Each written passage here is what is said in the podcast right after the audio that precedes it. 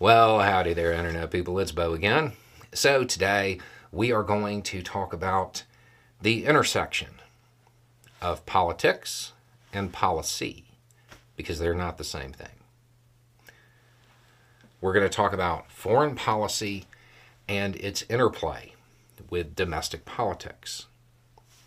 We're going to do this because recently, over on the other channel, I did that video with the whiteboard and we made up the region and we talked about some of the dynamics that occur in foreign policy.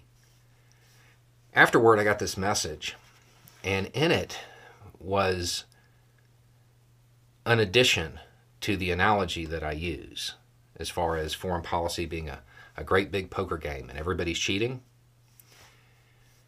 They used that and expanded on it in a very insightful way, so much so that I'm about to still like a large chunk of it. But the question was about that intersection between foreign policy and the political situation at home. So that's what we're going to talk about. Okay, so first, let's run through the analogy. Foreign policy, it's about power. How do they get it? It's a poker table countries are the players. And they slide cards to each other. Everybody's cheating. There are different tables. The superpowers, they're at one table. Regional powers at another. Other powers at a different table. So, what are the winnings? What are the winnings from that poker table? Your standard of living your way of life. The reason the the American population has such a high standard of living compared to the rest of the world. When we are talking, and I know somebody's going to go into domestic politics here, but that's not what I'm talking about. I'm talking about access to goods, because that's a big part of it. Generally, the American population has a higher standard of living. Maybe not as many days off or access to health care, but overall, those are your winnings. That's what it's about. Most Americans don't like to admit that. So, when it comes to the domestic side of things, how is it supposed to work? Domestic politics. In the United States, us, the commoners, we are supposed to tell our betters, the representatives, what matters to us. And that's how they're supposed to vote. And they're supposed to represent your interests. I think we all know it doesn't work this way, but that's how it's supposed to work. How does it work? There are party platforms and the politicians tell us what's important. This is why we don't have movement on climate change or healthcare or days off or you know stuff like that. It's been inverted. Why do they have the platforms they do? To increase their electability, right? When politicians talk to you about foreign policy, it's the same thing. Nothing changes. When they choose to tell you about a particular foreign policy move, it's because it's one that a large chunk of Americans would agree with. Just like a real player they don't necessarily tell their family, which is us, about going to that game in the back room of that seedy place. They only talk about the ones that are uh, a little bit more acceptable. There are a lot of foreign policy moves that you never hear about. And it's not just because it's, you know, a small interest it's because they don't need to tell you because there's no votes to be gotten. Us, the family of the players, we don't need to know. We're just commoners.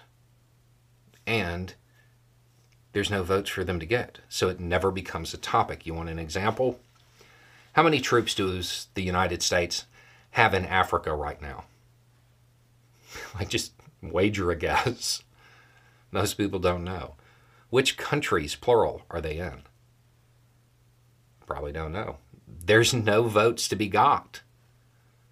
So it doesn't become a campaign issue. It doesn't become a political issue because there's no way for them to capitalize on it. To us, now they definitely talk about foreign policy moves in Africa in a boardroom somewhere because that's going to get them donations. But to us, doesn't shape somebody's vote, so they don't care. And they don't tell us to care about it. Foreign policy moves that become political issues are ones that can get politicians' votes. It's really that simple. So, you could expect a politician to grandstand on a foreign policy move that is in opposition to, I don't know, a country that's had a whole bunch of propaganda pushed out about it, against it, for decades. They might grandstand on something like that. Or if the people are really afraid of a new power emerging, they might grandstand on that one because that fear translates to votes. A much more simple way of looking at it, and one that happens way more than people want to admit, is just math. If there are two sides to a conflict, and the United States doesn't have something that the public readily sees as its interests, but a lot of people are talking about it. Which side do the politicians come down on? Whichever one has the most represented in the US population.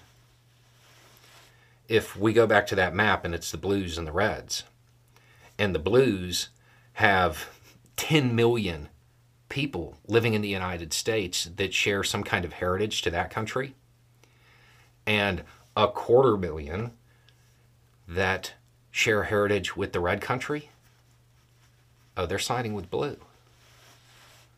It's a bigger voting bloc to appeal to. It's that simple. One of the, the weirdest things to me is that Americans, generally speaking, when we are talking about politicians, we don't think moral, upstanding, ideological people. They're politicians. We generally don't hold a high view of them.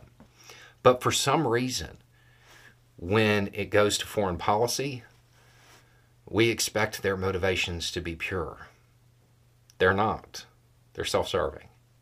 It's about getting reelected. So, foreign policy issues that become political talking points. They're ones that a politician believes that they're going to get a bunch of votes on. And because we don't actually tell them what we care about and them represent our interests, they tell us what matters. And generally, what ends up happening is it fosters a pretty big divide. Um, creates a lot of othered groups. It's not actually a good way. Again, this is one of those videos where I'm talking about what is not the way it should be, but I, I, I strongly believe that if you want to change something, you have to know how it works. And when it comes to foreign policy, you got to stop looking for right and wrong the way it is exercised today doesn't have anything to do with that. It's about power, it's about power coupons. When it crosses over into domestic politics, it's still about power. It's about that politician's power and preserving it. That pretty much always sums up the stance they're going to take. And if you think about the recent hotspots, that's where it comes from. That's a, a, lot of why the decisions are made the way they are. Uh, and it also, let, let's take Iran as an example. Iran is seen as a very adversarial nation. Okay.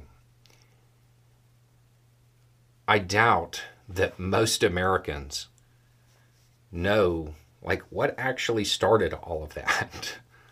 um, it was the overthrow of it was an undemocratic overthrow of their government initiated by the CIA.